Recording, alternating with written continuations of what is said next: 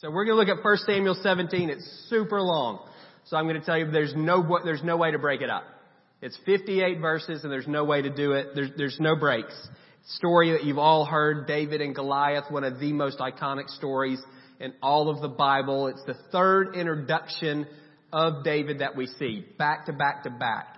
David's been introduced as the chosen one, the anointed one of God. David has been introduced as a worshiper. And now today we'll see David introduced as a warrior. This is actually the first public introduction that we see. Each time we've seen David, the stage has gotten a little bit bigger. It was just his, just his brothers, then it was the court in Saul's, um, Saul's kingdom, just the inner circle there, and now we see David being introduced to the nation as a whole, at least to the fighting men. And so again, we're just, we're going to plow through. I want you to bear with me as we read through this. I'll try to break it up, uh, so we don't, our eyes don't glaze over. If you've heard this story, and most of you have, I want to encourage you to try to re-engage with it, even though you already know what's going to happen. Now the Philistines gathered their forces for war and assembled at Socoh in Judah.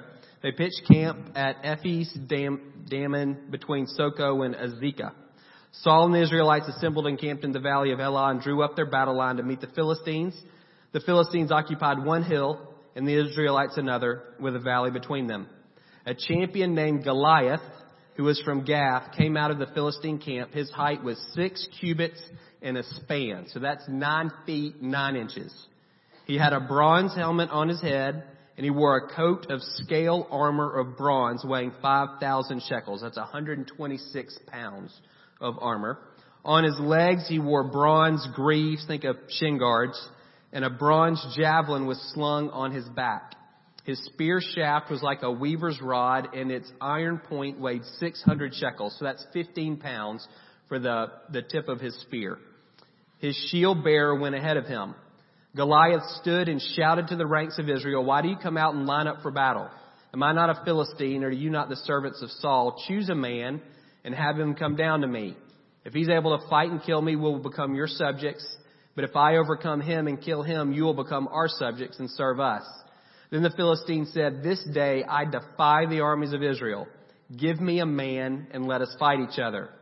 On hearing the Philistines' words, Saul and all the Israelites were dismayed and terrified.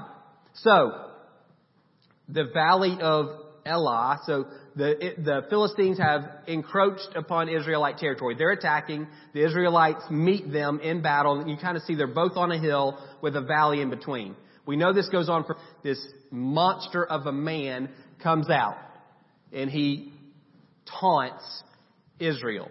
So what he's proposing, it's called the, it's this particular type of warfare. We never really see it in the Old Testament. It's the first time we see it. We don't know if people actually followed the rules, but the idea is when I'm fighting Jerry, my God is fighting his. And so if I win, it's because my God is stronger than his God, and if he wins, it's because his God's stronger than my God. And so rather than all of our armies fighting, just he and I fight. And again, if I win, it's an indication that my God is stronger. And what Goliath says is if your guy beats me, then we'll all become subject to you. That's not what happens, but that's what he says would happen. Again, we don't know if anybody actually followed those rules or if it was more just a psychological ploy. And again, someone like Goliath, he's not really nervous that anybody is going to beat him. He's a massive, massive man. So the, the tallest guy who we know in recorded history, Robert Wadlow, that's 8 feet 11. So on the right, that's Shaquille O'Neal. If that gives you an indication of how big this guy is. That's a wax rendering of this guy, Robert Wadlow, and that Shaq standing next to him. 500 pounds about. When he was nine, he could carry his 170 pound dad up the stairs on his back. Just a massive, massive guy. So I don't know that nine feet nine is a stretch. There's, there've been, uh, several people, multiple people who are over eight feet tall. That, that's not, I don't know if that's hard for you to think, uh, nobody could be that tall. I don't know that it's that difficult to think nine feet nine. And again, and everything about him was meant to intimidate. The way he was dressed, he had on all of this armor, 126 pounds of scale armor. So think of like little shells tied together. That's what it helped him move a little bit. He had this huge spear Uh, it says a javelin. That was actually probably a curved sword that he had um, on his back. He had an armor bearer. Everything about him was meant to intimidate the Israelites. And he was. They were scared to death. They did, they did not know what to do. It could have been just genuine fear. I'm going to lose if I fight him. It could have been this sense of, well, if these terms are actually followed, and if I go out and I fight Jerry and Jerry wins, then all of my guys have lost. We're all going to become subject to him and I don't feel like I've got a good enough chance to do that. So it could have been this sense of, uh, maybe almost wisdom of, I, I'm, I can't beat him and I don't want everybody else's fate to hinge on whether or not I win. If you can just imagine trying to think about how you would attack the guy. So if you're nine feet nine, think how long your reach is. And then put a spear in your hand. How is anybody getting close to him? Nobody's getting close to him at all. It's like those old cartoons where the guy puts his hand on someone's forehead and they're swinging and they're not getting close. I mean, that's the picture. Nobody's getting near this guy in hand-to-hand combat. Nobody's got a gun to shoot him, and nobody's going to get close to him. He's got armor all over the place, and arrow is not penetrating it, and he's got a guy holding a shield. Very difficult to know how in the world anyone is going to beat him one-on-one. And he's cocky, he's arrogant, very disrespectful to the Lord. So that's Goliath. Now we meet David. Now David was from the, was the son of an Ephrathite named Jesse who was from Bethlehem in Judah. Jesse had eight sons, and in Saul's time, Jesse was very old. His three oldest sons had followed Saul to the war, the firstborn Eliab, the second Abinadab, and the third Shammah. David was the youngest. The three oldest followed Saul, but David went back and forth from Saul to tend his father's sheep. The last time we saw David, he was permanently, or he seemed to be at least semi-permanently, in Saul's court as an armor bearer. Now we see he's coming, he's going for, he's going from home to the battle lines and back. Don't know what changed. Don't know how much time has passed. Uh, David's not in the war. And so uh, minimum age, or the, the age for fighting was 20, so he's less than 20. He was anointed about 15, so there's a five year gap in there, five year span. We don't know everything that went on, but for whatever reason, David seems to have been released from Saul, and he's primarily living at home and going back and forth to the battle lines. For 40 days, the Philistine came forward every morning and evening and he took his stand, and Jesse said to his son David, Take roasted grain and ten loaves of bread for your brothers and hurry to their camp. Take ten cheeses to the commander of their unit. See how your brothers are and bring back some assurance from them. There was Saul and all the men of Israel in the valley fighting against the Philistines. Early in the morning, David left the flock in the care of a shepherd, loaded up and set out as Jesse had directed. He reached the camp as the army was going out to its battle position, shouting the war cry. Israel and the Philistines were drawing up their lines facing each other. David left his things with the keeper of supplies, ran to the battle lines, and asked his brothers how they were. So the idea, uh, the army was supplied from the home front. That was part of your responsibility was to send food for your own, whoever in your family was fighting in addition to their leaders and commanders. So that's what Jesse did through David here. You go take this so your brothers have something to eat and bring back word that everybody is doing okay. David left his things. Uh, we got that as he was talking with them. Goliath, the Philistine champion from Gath, stepped out from his lines and shouted his usual defiance, and David heard it. Whenever the Israelites saw the man, they all fled from him in great fear. Now the Israelites have been saying, do you see how this man keeps coming out? He comes out to defy Israel. The king will give great wealth to the man who kills him. He will also give him his daughter in marriage and will exempt his family from taxes in Israel. David asked the men standing with him, What will be done for the man who kills this Philistine and removes this disgrace from Israel? Who is this uncircumcised Philistine that he should defy the armies of the living God? They repeated to him what they'd been saying and said, This is what will be done for the man who kills him. When Eliab, David's oldest brother, heard him speaking with the men, he burned with anger and asked, Why do you come down here? With whom did you leave those few sheep in the wilderness? I know how conceited you are and how wicked your heart is. You came down only to watch the battle. What have I done? said David. Can't I even speak? He then turned away to someone else and brought up the same matter, and the men, the men answered him as before. What David said was overheard and reported to Saul, and Saul sent for him. David said to Saul, Let no one lose heart on account of this Philistine. Your servant will go and fight him. Saul said, You're not able to go out and fight against this Philistine. You're only a young man. He's been a warrior from his youth. But David said to Saul, Your servant has been keeping his father's sheep. When a lion or a bear came and carried off a sheep from the flock, I went after it, struck it, and rescued the sheep from its mouth. When it turned on me, I seized it by its hair, struck it, and killed it. Your servant has killed both the lion and the bear. This uncircumcised Philistine will be like one of them because he's defied the armies of the living God. The Lord who rescued me from the paw of the lion and the paw of, paw of the bear will rescue me from the hand of this Philistine. Saul said to David, Go, and the Lord be with you. So, David's there. He's done his job, taking the food to his brothers, and he hears, maybe for the first time ever, he hears what Goliath is saying. So imagine, every morning and every night for 40 days, Goliath is taunting the Israelite armies. It's a huge burden on the nation for them to be standing around every day. If they're out there standing around, they're not at home. Who's taking care of the crops? Who's taking care of the animals?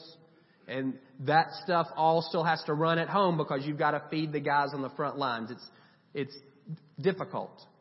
And Saul, maybe because of that, cho- chooses to accept Goliath's challenge. Don't, don't know why, but he does. And he offers some inducements. I'll give money. I'll give my daughter. And I'll keep, and I'll, your family won't have to pay taxes. Those are huge deals. That's what I'm going to give to whoever's will, whoever can beat Goliath. And still nobody goes forward. And David, he's, he's indignant when he hears what Goliath says about the Lord. And he says, I'm going to do something about it. I'm going to do something about it. His brother gets upset. We don't know why. And maybe it's just older brother, younger brother type stuff. You know, if you're an older brother and your younger brother kind of starts hanging around your friend sometimes, you try to put him in his place. Maybe it's that simple. I don't know. There's no indication that David was conceited or any of the things that Eliab was saying. We don't hear from Eliab again. So that's kind of moved past that. And David is brought to Saul, and Saul's looking at him. Again, he's 18, 19 years old, and he's going, You don't have a shot against this guy. You don't have a shot. He's been a warrior for since his youth, and you're a kid. And David gives him his resume. I've killed a lion and a bear. And I'll kill this animal too. He's just like them. God will give him into my hands. And to me, it's a huge risk on Saul's part if they're actually serious about those terms if Saul is actually thinking, whoever we send out, if that person loses, then we're all going to concede, that's a huge risk to send out David.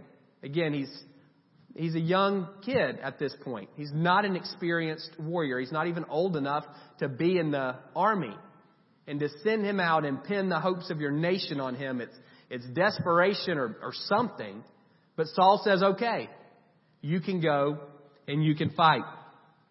Then Saul dressed David in his own armor, or his own tunic. He put a coat of armor on him and a bronze helmet on his head. David fastened on his sword over the tunic and tried walking around, but he could not use, he could, excuse me, because he was not used to them. I can't go in these because I'm not used to them. So he took them off. Then he took his staff in his hand, chose five smooth stones from the stream and put them in the pouch of his shepherd's bag. And with his sling in his hand, he approached the Philistine. Meanwhile, the Philistine with his shield bearer in front of him kept coming closer to David. He looked David over and saw that he was little more than a boy, glowing with health and handsome. So this is the third time we've read that David is handsome. He must have been something to look at. And he despised him. He said to David, Am I a dog that you should come at me with sticks? And the Philistine cursed David by his gods. Come here and I'll give your flesh to the birds and the wild animals. And David said to the Philistine, You come against me with sword and spear and javelin but I come against you in the name of the Lord Almighty, the God of the armies of Israel, whom you have defied. This day the Lord will deliver you into my hands, and I'll strike you down and cut off your head. This very day I will give the carcasses of the Philistine army to the birds and the wild animals, and the whole world will know that there's a God in Israel. All those gathered here will know that it's not by sword or spear that the Lord saves, for the battle is the Lord's, and he will give all of you into our hands. As the Philistine moved closer to attack, David ran quickly toward the battle line to meet him. Reaching into his bag and taking out a stone, he slung it and struck the Philistine on the forehead. The stone, the stone sank into his forehead and he fell face down on the ground. So David triumphed over the Philistine with a sling and a stone. Without a sword in his hand, he struck down the Philistine and killed him. David ran and stood over him. He took hold of the Philistine's sword and drew it from its sheath. After he killed him, he cut off his head with the sword. When the Philistines saw that their hero was dead, they turned and ran. Then the men of Israel and Judah surged forward with a shout and pursued the Philistines to the entrance of Gath and to the gates of Ekron. That's two of their cities. The dead were strewn all along the road to Gath and Ekron. When the Israelites returned from chasing the Philistines, they plundered their camp. David took the Philistines' head and brought it to Jerusalem. He put the Philistines' weapons in his own tent. As Saul was watching David going out to meet the Philistines, so this is a flashback, he said to Abner, commander of the army, Abner, whose son is that young man? As surely as you live, your majesty, I don't know. Find out whose son this, this young man is. As soon as David returned from killing the Philistines, so this is real time, Abner took him and brought him before Saul, with David still holding the Philistine's head. Whose son are you, young man? Saul asked. David said, I'm the son of your servant Jesse of Bethlehem. So we see the battle. You knew that was coming. So Saul tries to help. He maybe is the only person that has armor in all of Israel. He tries to put it on David. Saul's the tallest guy in Israel, a head taller than everyone else. So of course it doesn't fit. So David can't do anything with it. So he takes it off and he goes with what he knows and he goes to a, a stream and he picks up five stones. I don't know, don't think slingshot. A sling was something more like this, and it was a very effective weapon. Size of a tennis ball. They used rocks about the size of a tennis ball. When you, um, they could be hurled at 100 to 150 miles an hour. The guys who are really good could be accurate up to 200 yards. Very effective weapon. This is gross, but here's what happens when you get hit. So that guy's, that's, his name's Delino DeShields Jr. On the left, that's what he looks like. On the right, that's what he looks like after he gets hit in the face with the 90 mile an hour fastball.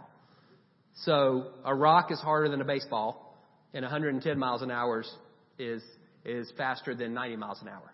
Not hard to believe at all that if a rock hit Goliath going at that speed, that it would at a minimum knock him out if not kill him. Somebody did a whole bunch of physics, um, and he said that one of those stones coming out of one of those slings would have the stopping power of a 357 Magnum.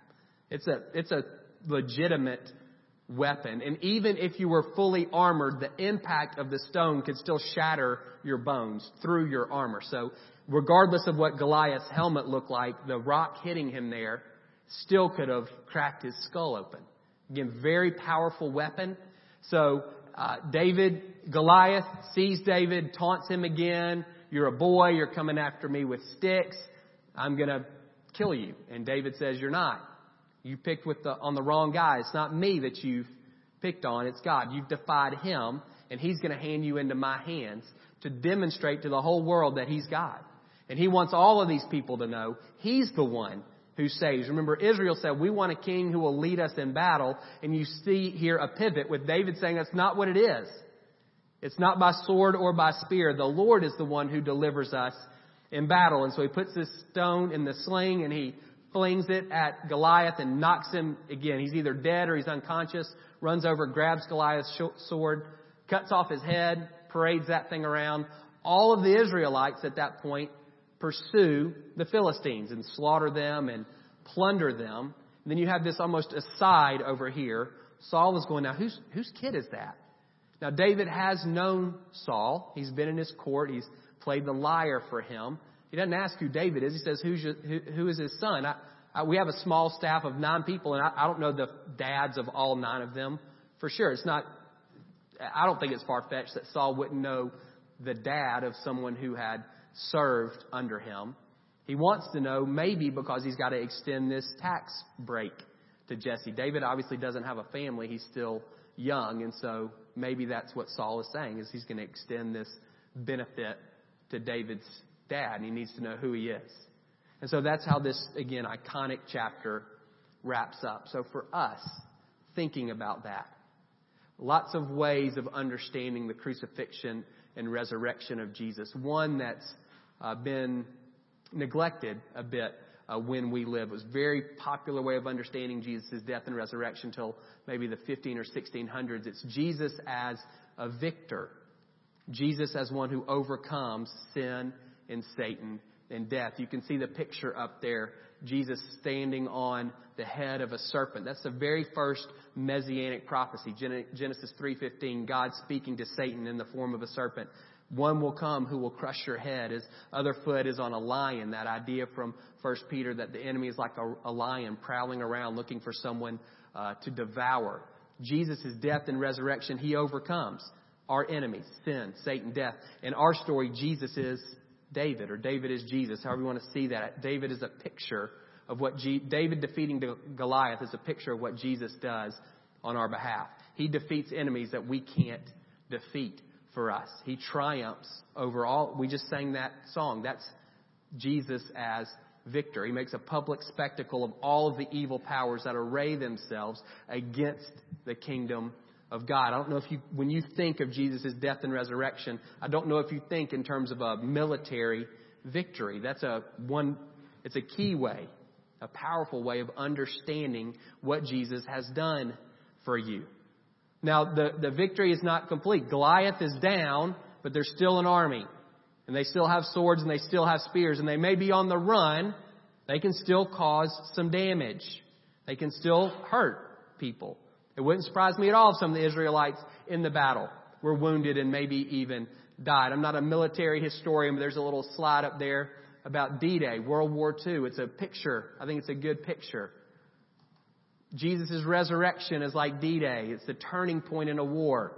Jesus' return at some point in the undefined future is like VE Day when the war is finally over. In between those two days, during that 11 month period, there were still hundreds of thousands of people who were wounded and a couple of hundred thousand who were killed. Even though there was a turning point, people would say effectively the war in Europe was over after D-Day. Effectively, the cosmic battle was over when Jesus rose from the grave. But sin and Satan and death will not be thrown into the lake of fire until some point in the undefined future. And in between Jesus' resurrection and his return, they can still wreak havoc. And that's where we live in a war zone. Jesus did defeat our enemies. Our enemies are not yet destroyed. Many of you live in tension, in some level of suffering, and you make pain. You're in a war zone. That's what happens. People get hurt. The Israelites, Goliath is dead. They're pursuing this army. That army still has swords and spears, and they can still do damage. Why doesn't God finish it now? When God finishes it, when sin and Satan and death are ultimately destroyed, the door's closed. There's no more opportunity for anyone to say yes to Jesus. You see that in Revelation. That's the end of the road for all of us. This world, this age is over, and the next age, and in His grace leaves the door open. And so we suffer on some level in order to, to give opportunity for others to be reconciled to God. And in His wisdom, that's, it's His call on when Jesus comes back. And we're glad that we're not the ones that make that decision. Because when Jesus comes back, there's no more opportunity for anybody to be reconciled to God. And until that happens, though, we do live in a war zone. The outcome is, is, is secure. The outcome is, it's already known. But there can still be some damage done. I'm sure many of you have grown up playing sports and most likely at some point you were on a team and you were in a game and y'all were, you, you were dominating and it was very, you were going to win. That they weren't coming back. Think about the way you play when you're on, when you're in that situation, the freedom that you play with, the lack of pressure that you feel. The outcome, it's done. You already know you're going to win. You still have to play. You can still get hurt. The other team can still score. But the, none of that's going to change the ultimate outcome. That's a bit, it's rough, but that's a bit of where we live now. We live in a world where we can still be hurt people we love can still be hurt. The outcome is secure if you're on the side of Jesus.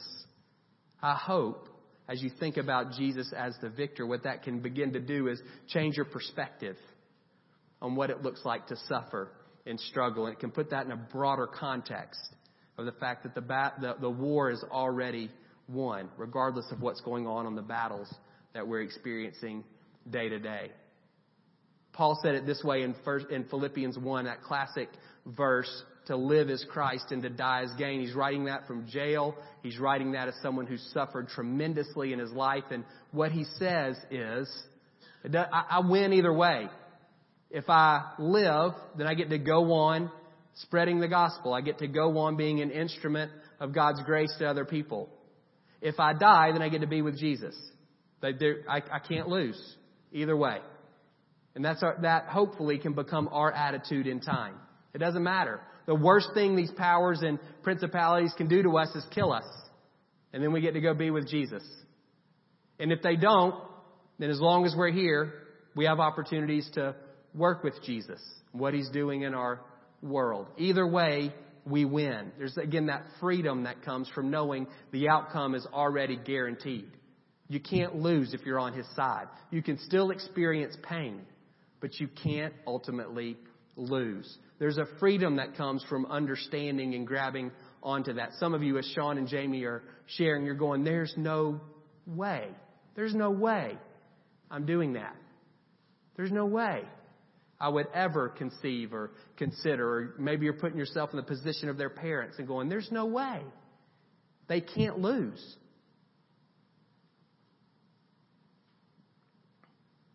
They can't lose. They either, as long as they have breath, they get to cooperate with what God is doing in that part of the world. And if at some point they don't, it will be devastating and they'll be in heaven with Jesus. You don't lose. And the same thing is true for us, just on a different scale.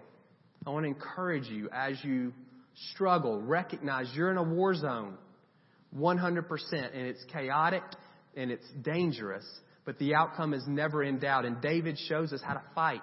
So there's a sense in which David is a picture of Jesus. And there's another sense in which he, he encourages us. He's a, a model for us of how to fight. There's two things that you see in David. One, he has a deep love for God. And two, he has a strong faith in God. And both of those things are important for us. First, this deep love for God. It's not a coincidence, I don't think, that David is first introduced as a worshiper before he's introduced as a warrior. The reason he fights for God is because he has this deep love of God.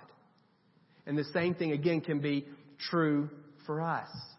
When you think about what David says about Goliath, five times Goliath's actions are, are, described as defying God, taunting, mocking, heaping scorn. Maybe the first time in David's life he's ever heard anybody talk about God like that. He's, he's raised in Bethlehem, a small town. Everybody in Bethlehem is a, is a Jew, and they don't talk about God like this. They may not be devout, but they don't talk about God like this. And maybe the first time God, uh, David ever heard it, and it stirs something in him, and he gets angry. And he's not in it for himself. He's not in it for his reputation. He's saying, who, who is going to stand up to this animal and say, you don't get to talk about God that way. I'll do it. I'm going to do it. It reminds me of Jesus when he cleanses the temple and the disciples, this is in John chapter 2, and the disciples are trying to put that in a context. They don't have a grid for what Jesus just did, and John says they remembered this verse from Psalm 69 9. Zeal for your house consumes me. When Jesus saw what was going on in the temple, it stirred something in him. This isn't right. And so he acted, in that case, violently in order to cleanse the temple. The first petition in the Lord's Prayer Hallowed be your name. We want your name to be holy. And what David is saying is Goliath is demeaning the name of God, and somebody's got to do something about it. This deep love that he has for God is one who worships him, fuels him, and motivates him to go to Saul and say, I'm your guy.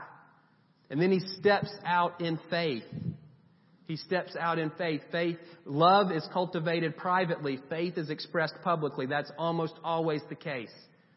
David has cultivated this deep love for God in the fields. Read the Psalms. He has deep, deep connection with the Lord. And then it expresses itself in this very public act of faith when he said, when he charges Goliath and says, I'm, I'm taking out you and we're taking out your whole army because you're defying God and he's given you into our hands. Three times David says the Lord will give you and will give y'all into our hands. He recognizes this is God's battle. God's the one who's going to win. Faith is risky almost always. It's reckless almost never. David doesn't, the dumbest thing David could do is to go out in Saul's armor. Doesn't matter how good it is. What's he going to do? He's not even going to be able to get into the, to, close enough to Goliath to take a swing at him. Eh, the, the worst thing he could do is pick up a sword or a spear and try to go toe to toe with Goliath. That's reckless. Risky is I'm going to go out here and fight this guy who's nine feet nine and, is a champion and all I've ever, I've never even been in a battle before. But he goes with what he has. He goes with this sling and he perfectly, who, who, who better? When you think about the situation, you got this big lumbering giant of a man who probably doesn't move very well. If nothing else, at nine feet nine, he's got a big head. So it gives you a big target. And then you got a guy who's quick and fast and really good with a sling. Effective 100 yards out, 150 yards out. Feels like a bullet when it hits you. What better situation? It's risky. It's not reckless. It's an expression of faith and dependence on the Lord. God is giving you into my hands. And God is giving your army into our army's hands. I don't know how you think about life, how you conceive when things go bad. People have asked me about Charlottesville and what my opinions on that are. I mean, it's terrible. It's a tragedy, but honestly, and I mean this as genuinely as I can, I don't think about it a ton because it's not where I live. We live in a war zone. It doesn't surprise me when things like that happen. It doesn't surprise me when things like Spain happen. We live, or uh, we live in a in a war zone, and that's what happens in a war zone. And my responsibility is the dirt that God has put me on, which is here. This is where I have influence. This is where I have relationships.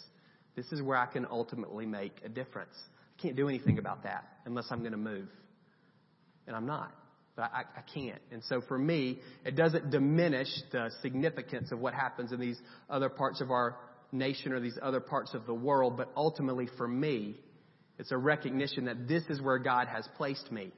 And I need to take responsibility for here. And so I need to identify the giants that are here. What are they? When you think about where you live and move, are there Goliaths that you see? Is it racism? Is it injustice? Is it greed? Is it selfishness? What are the giants in the places where you live? What would it look like for you to, like David, expressions of faith, motivated by love for God? What would it look like for you to begin to act? I'm not big on grand gestures. I think ultimately they fall flat. Small expressions of faith over time, that's what makes the difference. I'm not on social media at all, so don't, but I don't know. I'm pretty confident that's not the key. When Jesus says, pray for God's kingdom to come. I don't think it comes through tweets and posts. I don't.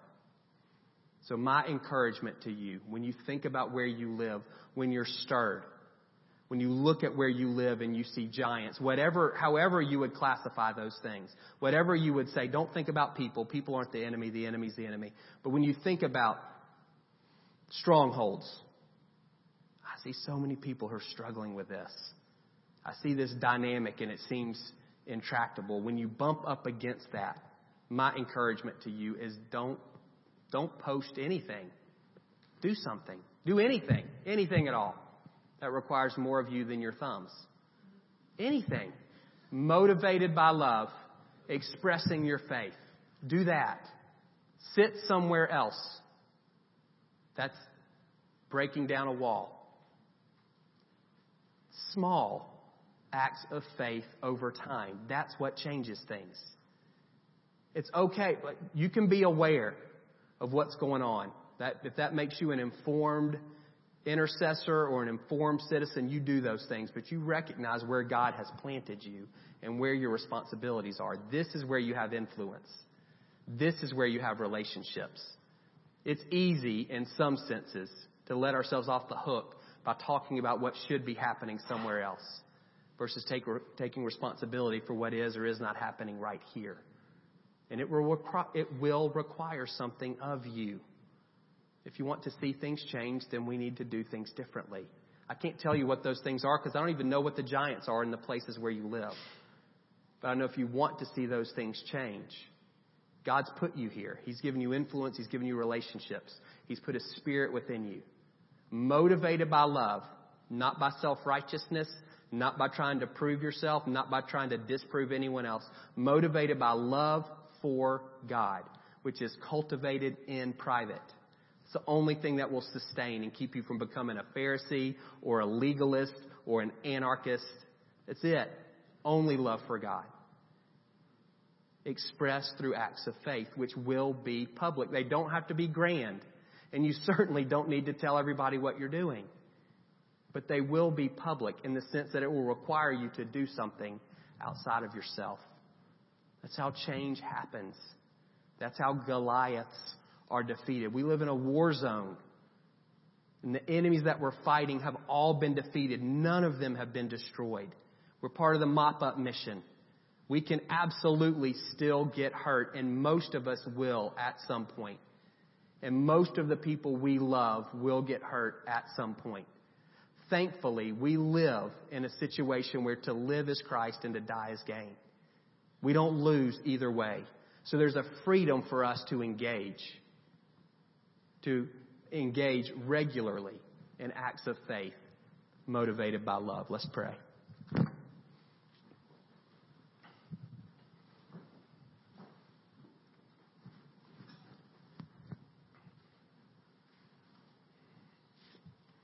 Bo's just going to strum, pick around for a minute. And I just want you to be before the Lord, quietly asking Him. This is sounds heavy. It actually should be the opposite of that because victory is assured.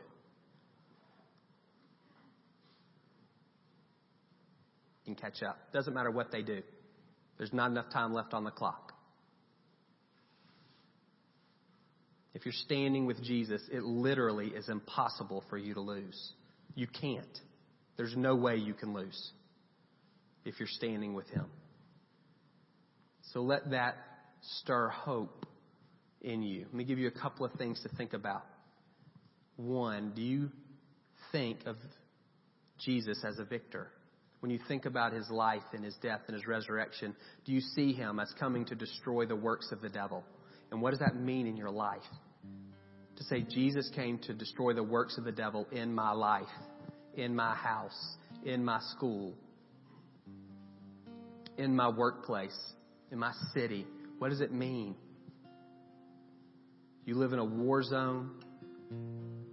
You're not going to see victory in any of those areas fully and completely until Jesus returns. But you can taste some and experience some and live out some of that now. You may just need to begin to ask the Lord, God, you got to start hoping me. I live depressed. Or maybe you live detached because you're afraid if you engage.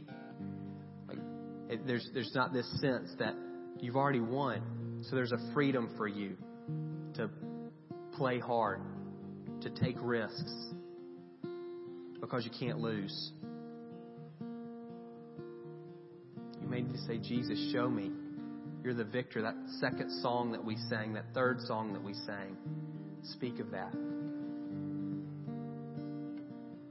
Give me context, 30,000 foot view on my life. For most of us, that has to do with time. We're so immersed in the the psalmist describes our life as like grass flowers that fade, grass that burns up. We don't, it's not our reality. It feels so long and so weighty and so permanent. God, give me perspective. Particularly when I feel like the enemy's winning. Over here, maybe some of y'all are, you're thinking about where you live and work and move and can name some Goliaths. Again, don't think about people, think about dynamics.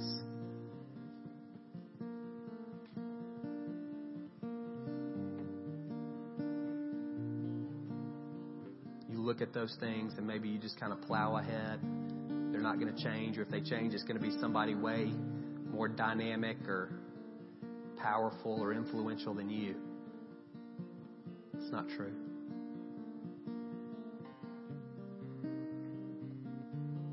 All of those things have already been defeated.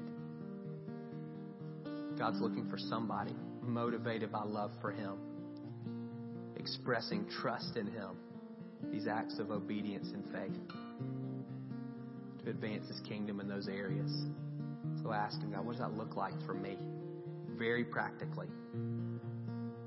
Small acts of faith over time change culture. Would you speak to us now in this moment? Would you stir hope and life? Would you give us a sense of what it means to be on the winning side, even when it feels at times like we're losing? Would you speak very specifically to us?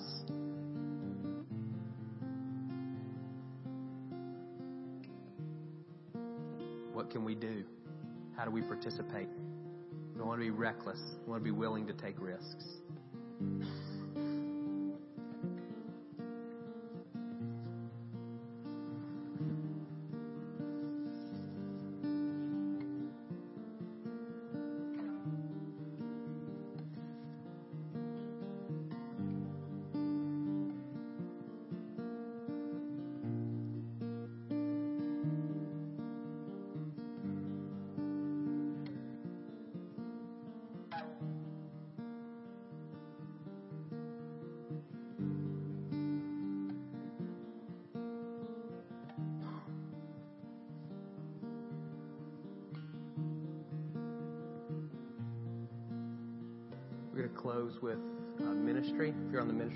Come forward, we'll pray with you about anything at all that you have going on. There's two groups in particular, and it may be hard to admit that you're in either one, but I want to encourage you, if you would, um, be willing to come forward, get prayer for this. If you feel hopeless in some area of your life, I'm not asking if you're on an antidepressant, I'm not asking if you're Eeyore, but if there's some area of your life where you have given up hope, I want you to come forward and let us pray.